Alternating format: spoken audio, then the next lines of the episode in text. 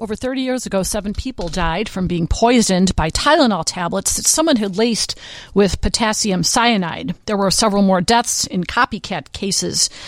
The incidents led to the reforms in packaging, which led to uh, all of us adults not being able to open over the counter drugs every day of our lives. Uh, the crime is one of Chicago's most horrific uh, set of murders, remains unsolved to this day.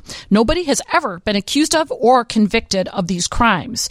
The man, though, who many suspected was the perpetrator, died this past week. James Lewis, he's a New York City resident, was convicted of extortion relating to the Tylenol's manufacturer, John Johnson and Johnson. And with us to talk about this case is the attorney who represented Lewis in this extortion prosecution, criminal defense lawyer Mike Monico. Hi, Mike. Welcome to the show. How are you? So great to see you. Nice to see you. Uh, Mike is one of the is one of the most sought after criminal defense attorneys in the country. He represents individuals and corporations in high profile federal criminal trials. He began as a prosecutor here in Chicago. Uh, his recent clients include a former cabinet member under George W. Bush. He represented Michael Cohen, that's Do- Donald Trump's uh, personal attorney. Uh, Ed Vrdolyak, he was the attorney representing the only one of the two lawyers who were acquitted in the Operation Greylord prosecution that targeted corrupt judges and many and much more. But let's get to the meat of this. You yeah. tell us for those of of the, my listeners out there who don't remember or didn't live through it. Tell us about the Tylenol murders. It was a very very uh, disturbing um, uh, case uh, because these people were dying and nobody knew why or how, and uh, um, my friend Ty Fahner was running for attorney general at the time, and so he he grabbed it and ran with that. And uh, they found Mr. Lewis in a library in New York, and uh, his uh, his wife was still there. I sent Barry Spivak, my partner, to New York to come back with her, and uh, I called a friend of mine in Philadelphia, who was an assistant U.S. attorney. I said, "Make sure you don't arrest her." Because she was going to come into Philadelphia and take a, a, flight from Philadelphia to Chicago. And so she came to Chicago, and she was all. We got her acquitted of no, no, no, no prosecution whatsoever. But Mr. Lewis got got convicted in Chicago of uh, extortion. Tell us about the extortion. So, so he so always he claimed a, yes, that, he, that he that he had nothing to do with the, the, the actual tampering with the Tylenol tablets. That's exactly right. Exactly right. Um, so I'll tell you a story.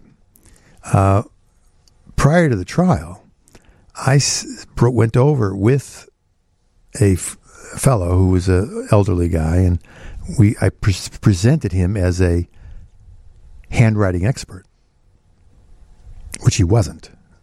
I just said he was, so that we could look at the handwriting and and pretend that we were going to object to it, that we were going to contest it but we weren't because we, we couldn't. So the the the, gov- the government in their present in their opening statement they thought we were going to contest that there was a, a, a, a, that he actually did the handwriting, which of course he did the handwriting. It was, it was it was nothing to be contested because and the substance of it was absolutely linked to his wife, and. Uh, it was a crazy case, the cra- craziness in the sense that he he did this in order to, he said, help his wife. So he wrote a letter to Johnson and Johnson, asking, t- t- telling them he, that Johnson and Johnson had to pay what, like a million dollars? Yes, million dollars. In in exchange for what? Uh, it's the the issue had nothing to do with Johnson and Johnson. Okay. It had to do with the fact that my client's wife had a job that he wanted to help her with. And so he did. It was terrible. The whole thing is terrible. So he gets convicted and he got a long sentence for that. He got the highest, I mean, he got, I think it was a sentence of 10 years, which I think was the most he could have gotten at the time. Okay. What are why did people i mean obviously he he inserts himself into this horrific thing going on and people are panicking and there's all these investigations. And i, I read about how all the state police the chicago police the fbi the irs the dea local police from all the suburbs where these tablets were the sheriffs the coroner everyone was involved in this investigation. It was massive and it was pervasive. And so he inserts himself in this by doing something stupid but there are some facts that I think uh, I spoke with Ty Fahner, the former Attorney General, about this, and he suspects, he still to this day suspects that James Lewis was involved.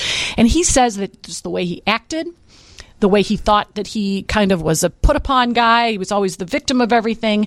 And at some point, he gave some sort of demonstration about how the tampering yeah, could have true. been done. That's true. Do you, rem- do you remember? Yeah, I know that- exactly what Okay, so what were the, what was the thing that he, did? He, he drew a package of Tylenol, uh, showed how you could take the tops off and you could put cyanide in them.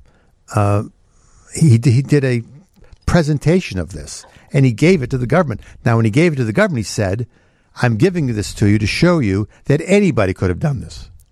That wasn't a good way to do it. That wasn't a good way to approach it. No, I know, I no. know. But he didn't consult with Mike Monico. No, he did not that. consult No, with he that, anybody about, about that at all. So he serves his time, and you know, my understanding is at some point, I don't know how long ago it was, maybe um, I don't know, it was in the '90s. Uh, they they actually the government came in and, and, and kind of raided his house just to That's true. to see if there was anything else that they could could get from his Right, house. but they got nothing. They got nothing, and they never charged him. Never charged him. You know, I, I guess I wonder, and you know, you weren't involved in the investigation. I understand uh, into the, the perpetrator of these crimes, but don't you think that there should be some DNA somewhere that is going to lead? I mean, we just had the case. I don't know if anyone uh, has been following it, but the Long Island murders. Yes, there was just this- exactly. This, they just guy. they just found that guy. They just found the guy. I mean, they we hope that that's the guy.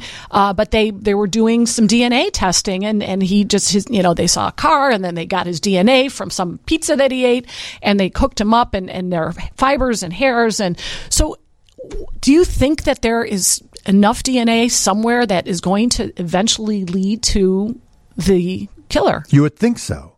Now, D- James and his wife both gave their DNA, and there was nothing to be found from their DNA. But apparently, they have, if they had enough DNA to test somebody, they should be able to find somebody out there. You would think. I have read that cyanide does something to DNA. It kind of deteriorates, probably, you know, destroys everything in its path. But that, that cyanide and even the presence of the cyanide could have impacted the DNA on the tablets, you know, the, the uh, bottles themselves. Um, it's an interesting case. It just seems like, and then we saw a video. Wasn't this just recently? There was a video that was taken at the Walgreens at North Avenue. Oh, yes, of that fellow with the beard. And the fellow with the beard, and I think he had some sunglasses on or glasses Yes. on.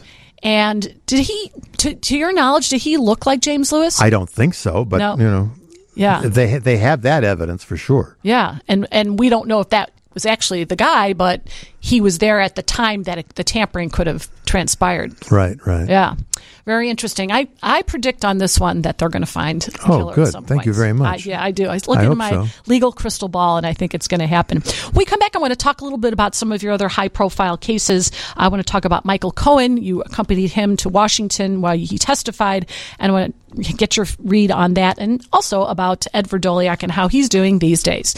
You're listening to the Karen Conti Show on WGN. So, Mike, is it true? Mike Monico is here with us. He represented that gentleman, James Lewis. Um, is it true that the FBI released the, the, the Oh, yeah. letter? Yes, when they indicted when they indicted him. Okay. All right. Yes, they did. And did you believe him that he didn't? He wasn't involved. I believe I do believe him, but a lot of people don't. That's right. Yeah. That's right. And a listener col- corrected me. It was over 41 years ago, not 30. I did my math wrong. Thank you, Miss Two Two Four.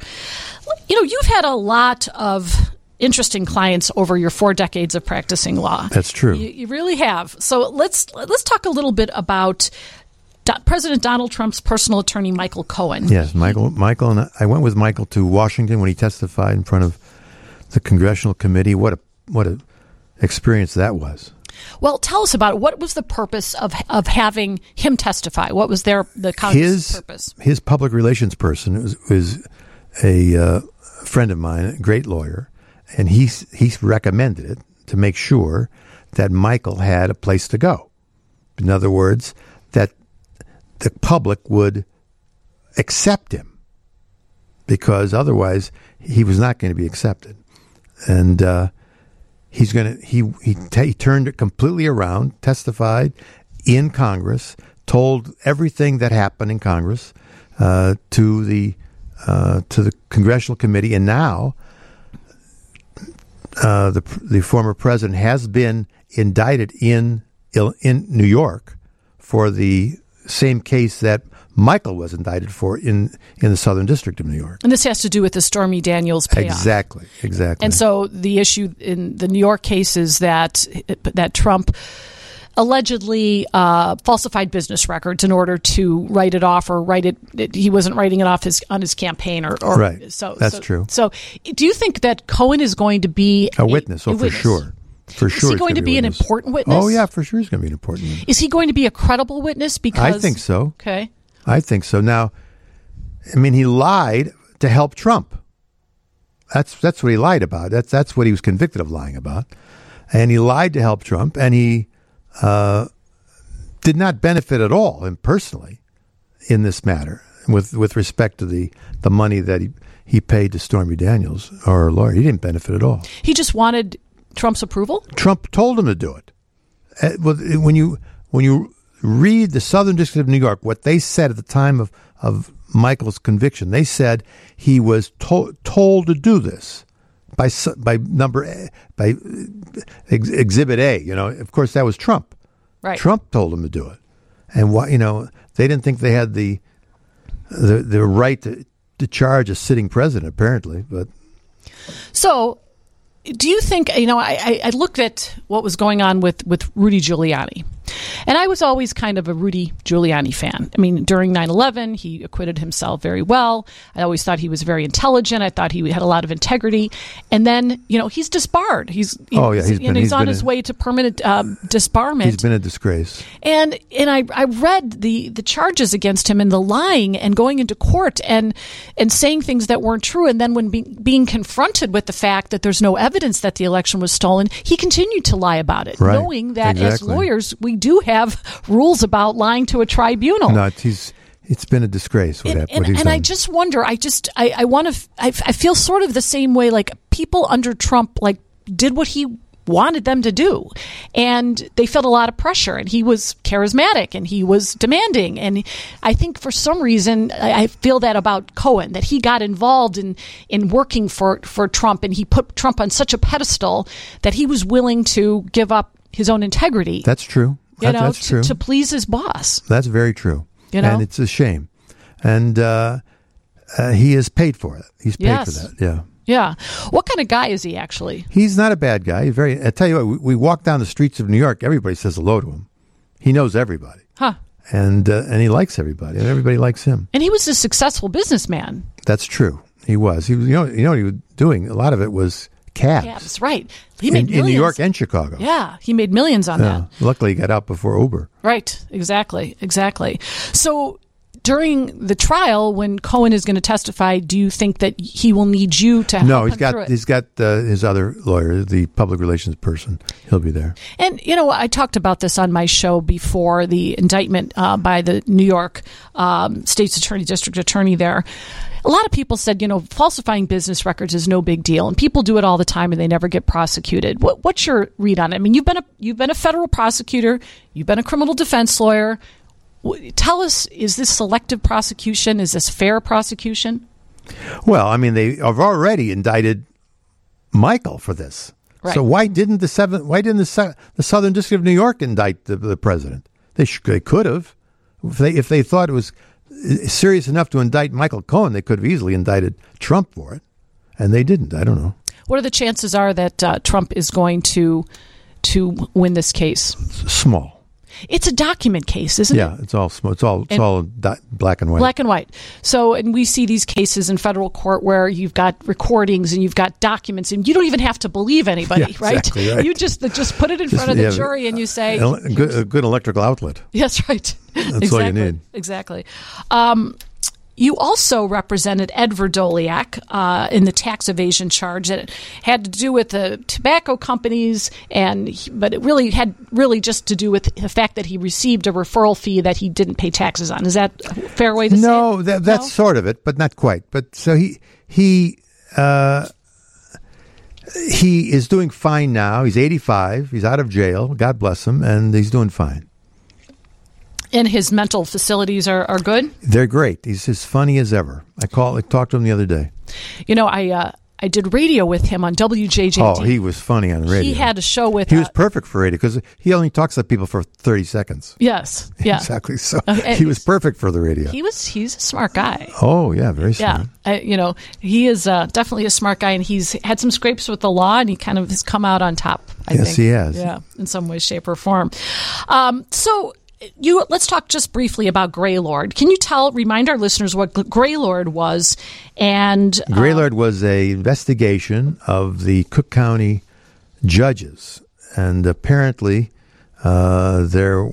I mean, this is an amazing case. The fact that the Cook County judges had their chambers bugged in in order to win, in order for these this investigation to go on, and their chambers were bugged, and uh, uh, they found out that judges were accepting money, and a lot of them went to jail.